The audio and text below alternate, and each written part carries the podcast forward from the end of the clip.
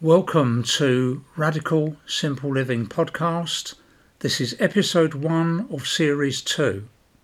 And it's good to be back with you. I've been away for a few weeks. I haven't been away anywhere. I've been here working, but I've been trying to get lots of the big jobs of the year done um, here in southern Sweden, where we are currently changing from summer to autumn. Very nice time of the year. Things ease off a little bit, but there's still lots to do. But I'm aware a lot of my listeners live in the southern hemisphere, and for you, you're just changing from winter into spring, which is possibly even more exciting. So, wherever you live in the world, good luck with those changes you have to make. Um, it's pretty much the same format as last season. I do lots of talking here, and you can take me up on any of the points I make. I'm not offering um, advice I'm not saying you should do this, you should do that. I'm simply offering some suggestions about how you might want to change your life to make it more simple. That's what it's all about. And as we've said so many times in the past, a journey to simplicity starts in different places for different people and ends in different places for different people. So your journey may not be the same as somebody else's journey, but you may both be heading in the same direction. Now, you can get in contact with me at any time, either in the comments section where you're listening to the podcast or through my specially set up email address for this podcast, which is radical simple living, one word, at gmail.com. Radical simple living at gmail.com. And if you do ask me questions on that, do point out on the email whether you want a, an individual answer for you or whether you're happy for your query to be broadcast in one of these uh, podcasts. And uh, can you broadcast in a podcast or do you podcast in a podcast? I don't know. But yeah, I, I can cover them in the podcast if you say so, and you, I can use any name you like if I do that. Now, um, what I want to do today is to talk again about the idea of change, but this time I want to look at change in a more analytical point of view about how you can make these changes to your life to make life more simple. And by trade, I'm a chemist. Uh, started my uh, working life in pharmaceutical chemistry and later moved into chemistry teaching before giving it all up to become as self sufficient as possible.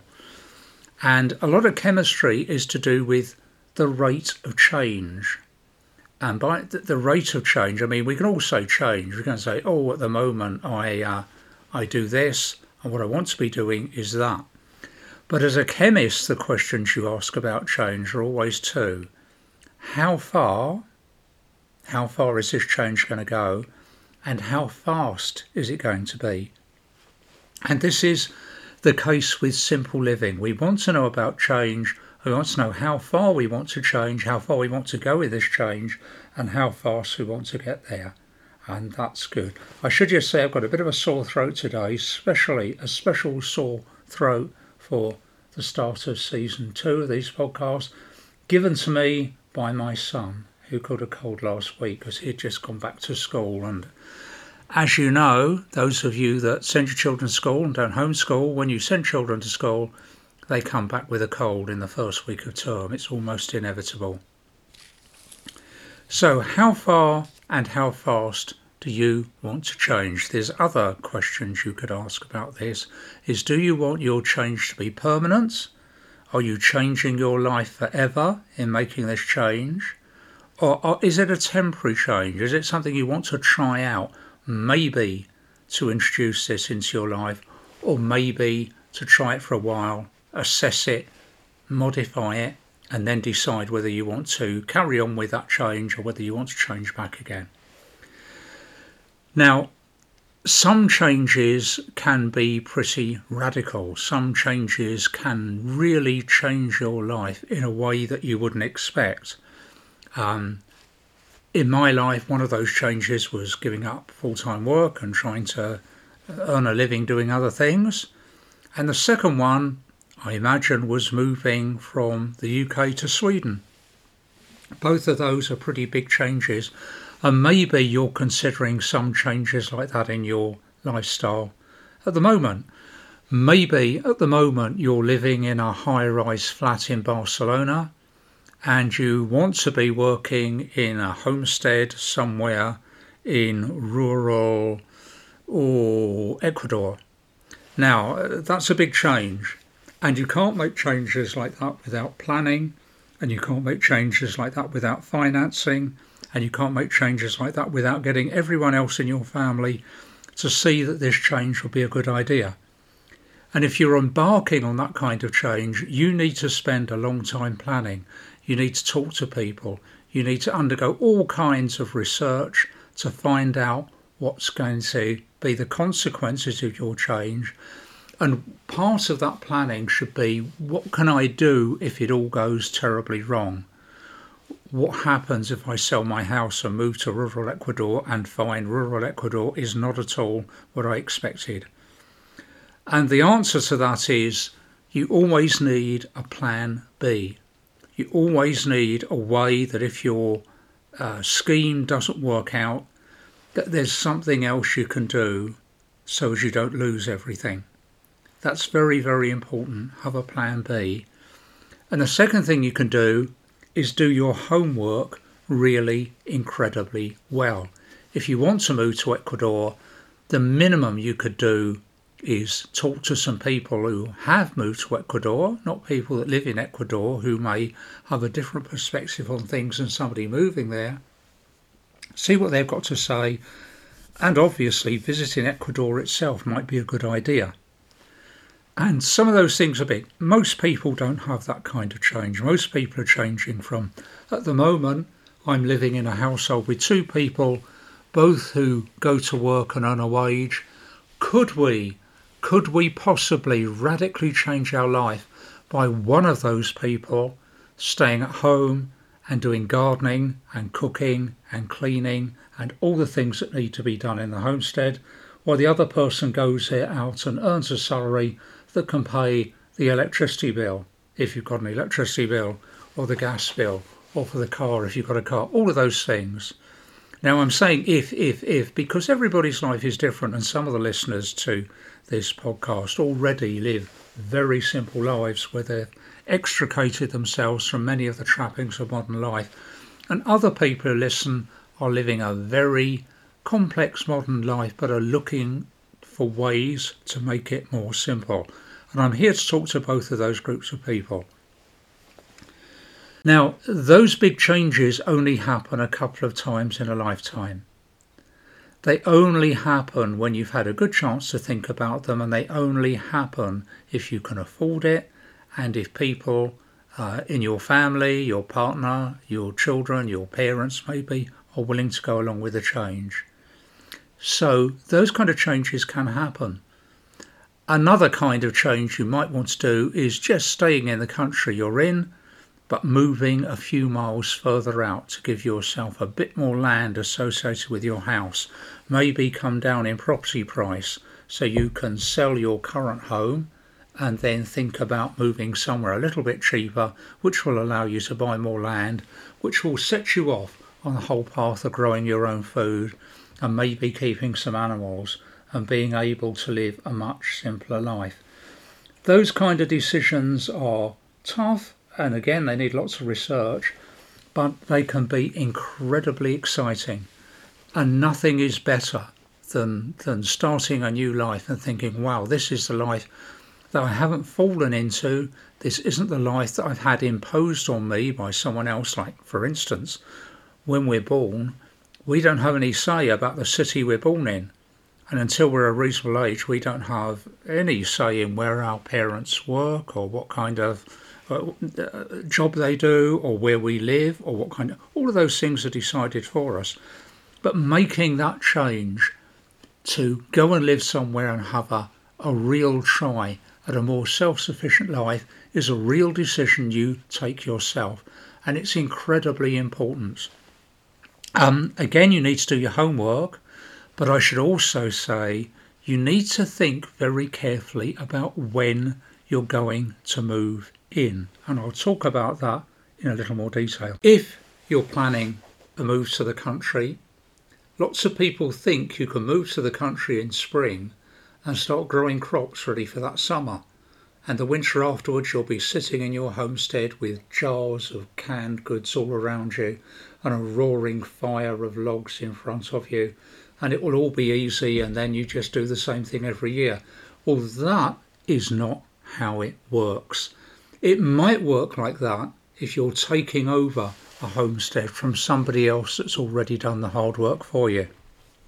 If you're taking over the homestead and somebody has already planted the apple trees and somebody has already dug all the plots and somebody has already got your perennial crops in, your uh, uh, asparagus and your rhubarb and your black currants and red currants and raspberries and gooseberries and all those things, and then all you're doing is taking over. Well, that's fine, but it doesn't happen very often. Most times, when you buy somewhere in the country, especially if you've got it fairly cheap in order to stretch your money as far as possible, you're going to have to do a lot of groundwork yourself. And the time to do that isn't springtime. So I would recommend if you are thinking about making that kind of move, try thinking about doing it in autumn. In autumn, you can see the lie of the land, you can see where things are growing. You can see where the sun is shining. You can see what the, the, the land is like. And you can start planning. You can start working on it. You can start clearing land. You can start digging plots if they're already there. And then well, winter will come along and you'll have a time to sit down and start. And then when spring comes, you'll be ready. Now, bearing in mind, if you do it that way, you'll have had a winter to put your house in order. And then when spring comes, you can get going on the outside. You can do any maintenance work needs to be done outside. You can start growing your crops. You can get some of those plants in. If you've moved somewhere in spring or summer, it's going to be a much slower start for you because you've got a lot of organising to do. When I lived in Wales, we moved into that house in August and I was able to dig up a big section of lawn plant some leeks, plant some Russian kale seeds and a few other crops and actually get crops off of it by uh, the end of the year. That was that was there, and that was the climate then, and that was uh, as life was then. That's good. When we moved here, it was December, and what that enabled me to do was to do lots of work in the house over winter and get things a bit more uh, comfortable and then, as soon as spring came, I could go outside and start growing. Now, obviously, Sweden, it's a lot harder to grow food than it is in Wales, not least of which the part of Sweden I'm in, which is towards the east coast of southern Sweden, we have had a terrible drought. Uh, we had a drought in 2018. We've had dry years again since then, but we had a really bad drought this year and then when it stopped, the drought stopped, it just rained for weeks on end. It's been my worst growing year ever. So, the other thing I would warn you is that if you are thinking of going and moving to the countryside and starting up your own land holding, your homestead, your small holding, whatever you choose to call it, be prepared that sometimes things won't work out as well as they could. Sometimes the climate will be bad. Some summers are bad. Some summers in the northern hemisphere are wet and cold and the crops don't grow. And some summers are hot and dry. In Australia, some people have summers where uh, it doesn't rain, and sometimes they get summers where it rains continuously. These are the ups and downs of a simple living rural life. And you may decide those ups and downs aren't as far as you want to go, but that doesn't mean you can't make some changes. You can't make some changes in your life to make it more simple. So let's talk about some of those changes you can make and some of those things you can do and how you start on the process. Look at every aspect of your life. Look what you earn, look what you spend, look what you eat, look what you wear, and try and look how you get your entertainment.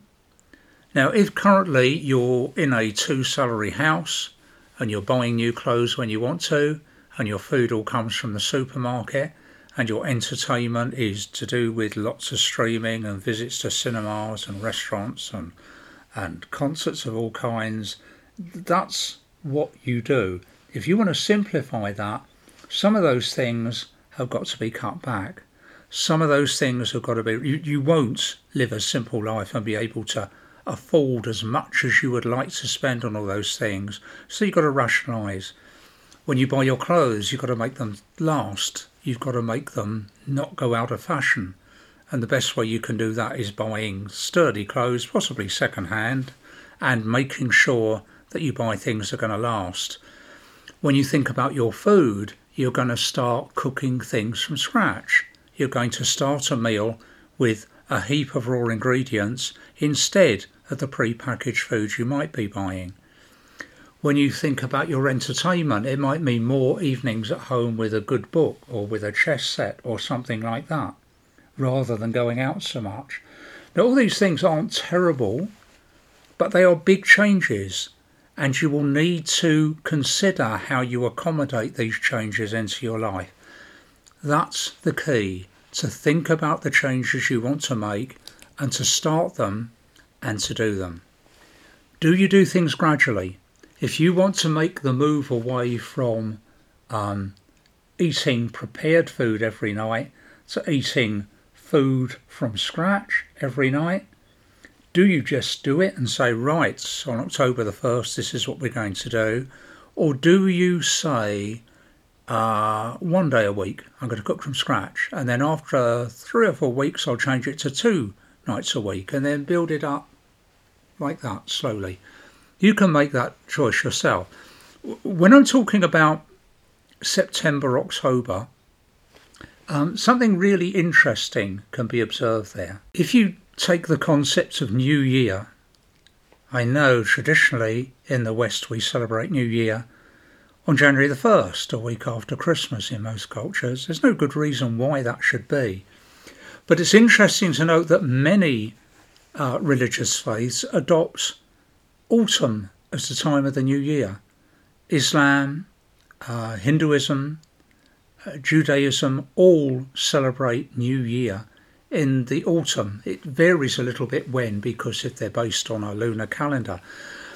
But the autumn is kind of a time of new starts. All of you will remember starting school in September, usually, sometimes in August, but usually September. And there is a sort of change of about the place, isn't there? When you get to this time of year, you feel things are a little bit different. So um, you can make changes now, and now is a good time. You don't have to have New Year's resolutions in New Year.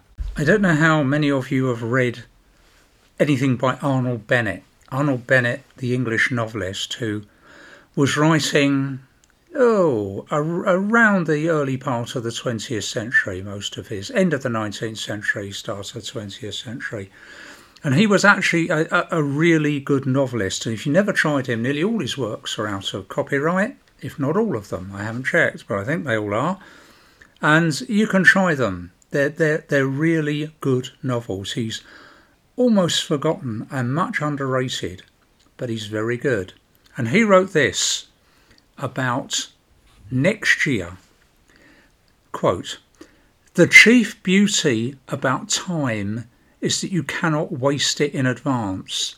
Next year, the next day, the next hour are lying ready for you, as perfect and unspoiled as if you've never wasted or misapplied a single moment in all your life. You can turn over a new leaf every hour if you choose. End of quote. Now, what he's really saying there is people tend to wait for New Year to make New Year's resolutions or to make these big changes in your in your life. What I'm saying to you is a change of season, maybe from summer to autumn or from winter to spring, is a really good time to make some changes in your life. So decide what those changes are going to be, decide how far you want to go, and decide how fast you want to do things. And in addition to those long term changes, and some of those may just be pipe dreams for you at the moment, I understand that. my first venture into simple living many years ago was to buy a copy of John Seymour's Life, the complete guide to self sufficiency, and spending a number of years just reading it, reading and reading and reading it, and getting an idea of what it was about and if I could ever do it. And those pipe dreams eventually materialized into taking the plunge. You could do that too, if you want to. But as well as those big changes, there's also some quick fix changes we can make. People might say, Well, I do want to do that, but uh, maybe one day. But at the moment, I just want some quick things that can make my life more simple. So, uh, to finish off this little part, piece of the podcast, let's give you three or four very simple things that you can do to make your life more simple. Okay, are you ready? You don't have to do these, but think about them. Thing number one I bet if I was to come to your house and have a good nose round and go into cupboards and drawers and look on desks and things, I would find vast numbers of ballpoint pens. And I would imagine that most of those ballpoint pens, uh, if not the majority of them, don't work very well. Why don't you get rid of them? Because they might start working again. Or maybe you haven't tried them. Or, or maybe it's less cognitive than that. Maybe the ballpoint pens just come into your house and once in your house, they don't leave again. Here's my suggestion for making your life simpler with a quick fix. Get all the ballpoint pens in your house, get them together, and take them apart and recycle them recycle all the plastic bits, put it in the plastic recycling, get rid of them. Make a resolution not to buy any more ballpoint pens, and when you write in future, use a pencil. Use a pencil, you can rub it out, you can sharpen your pencil, you can put those pencil sharpenings on your compost heap, and that will be fine. And also consider buying yourself a fountain pen. And if you get a fountain pen, or maybe you've got a fountain pen. Didn't I see a fountain pen when I was looking around for ballpoint pens? Didn't I see a fountain pen stuck at the back of a drawer somewhere? I did, didn't I? You could get that fountain pen and you could strip it down and make it work again. Buy a bottle of ink. Make sure that your fountain pen isn't one that takes those little plastic cartridge things. Make sure it fills with some other way. You can fill them with a plunger or you can f- fill them with a rubber bladder sometimes or you can fill them with the kind of cartridge you refill with a hypodermic syringe. But if you've got a fountain pen, you are going to uh, instantly enjoy writing things down better. You're going to love filling your pen up and giving it a clean. Many of you were raised using fountain pens, and it would be good to return to that, wouldn't it? So think a little bit about giving up ballpoint pens, using a fountain pen, and pencils. You're saving the environment, you're saving yourself lots of money over the years, and you're decluttering your house of lots of bits of meaningless plastic in the shape of ballpoint pens. Very simple, quick fix. You could start on that process tomorrow. Second, very simple thing that I will suggest to you you do to make your life simpler is if you use paper handkerchiefs, why not consider not buying any paper handkerchiefs ever again. Consider buying yourself some cotton or linen handkerchiefs of your, to your own taste. Consider, if you're a dab hand at the sewing machine, using some very old worn sheets make excellent cotton sheets, make excellent handkerchiefs. All you have to do is cut them to a little bit larger than you need them and sew a hem in round the edges. Even people who aren't very good at a sewing machine could possibly manage that. And then all you do with your handkerchiefs is you wash them. Now, when I suggested this online, people said, oh, there's all sorts of germs. Here's the news that if you use a handkerchief, you take your germs home. They don't live very long. Um, at the time of the COVID pandemic, it was found that um, COVID virus lives on plastic for a long time, up to 75 hours but only up to 15 to 20 minutes on fabric, and then it sort of gets drawn into the body of the fabric and can't be found anymore.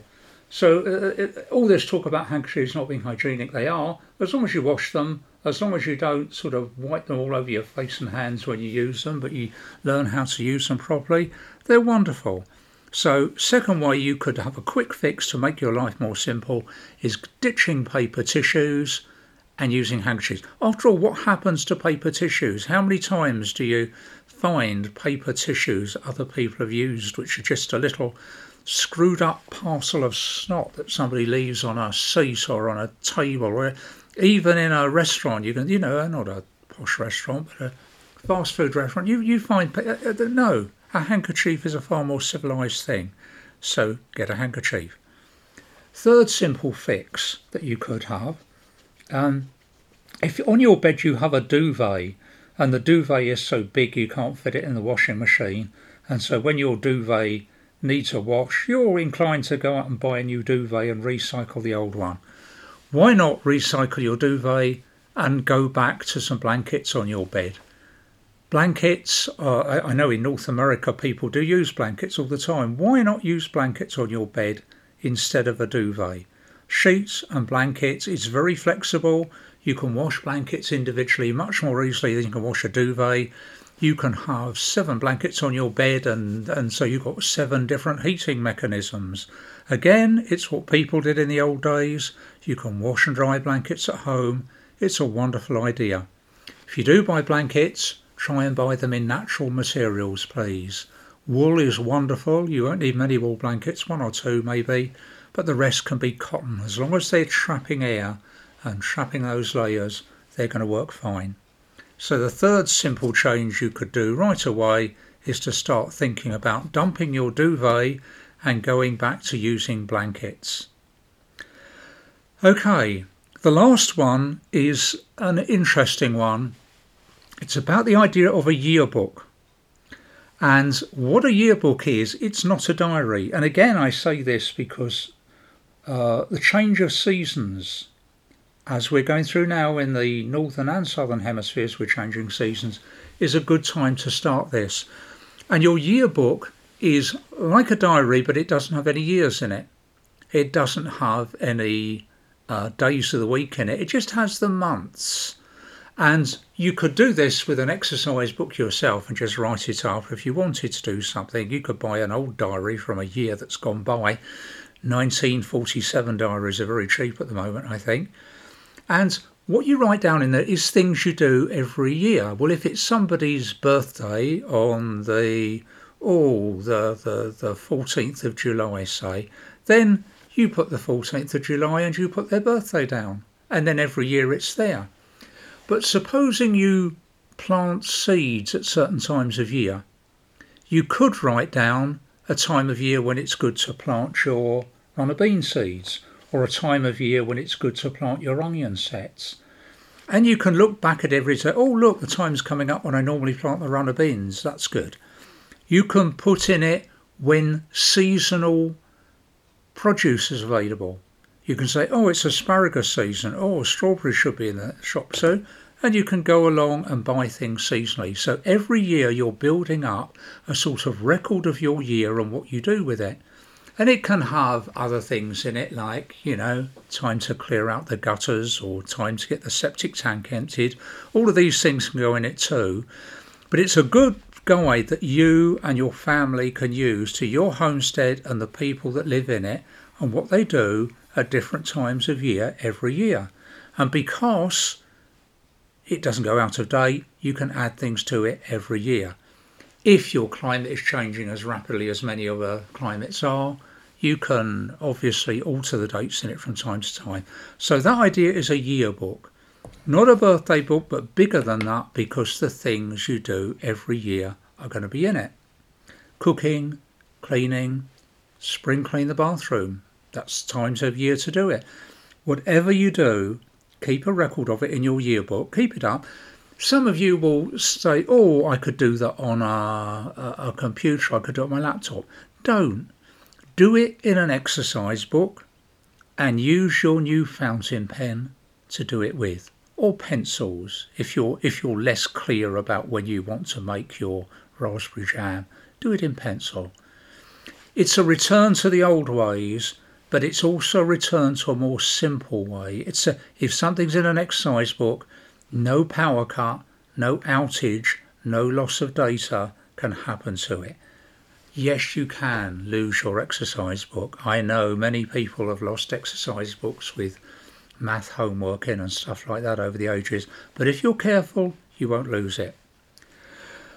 What am I doing this week? Um, it's a good idea, I think, if I try and finish our podcast when I'm doing anything exciting by telling you what's happening. But bear in mind, if you're listening to it at a time of year other than it was recorded, I possibly won't be doing those things anymore. This week I'm hedging. I'm removing things from my hedge, I'm planting new things, I'm weaving things in, I'm generally trying to turn my awful messy hedge that I inherited here to a lovely native mixed shrub hedge. Taking a lot of time, but I'm really enjoying it. I'm also starting sowing seeds for winter. I'm sowing herbs and lettuce and spinach and leaves in pots.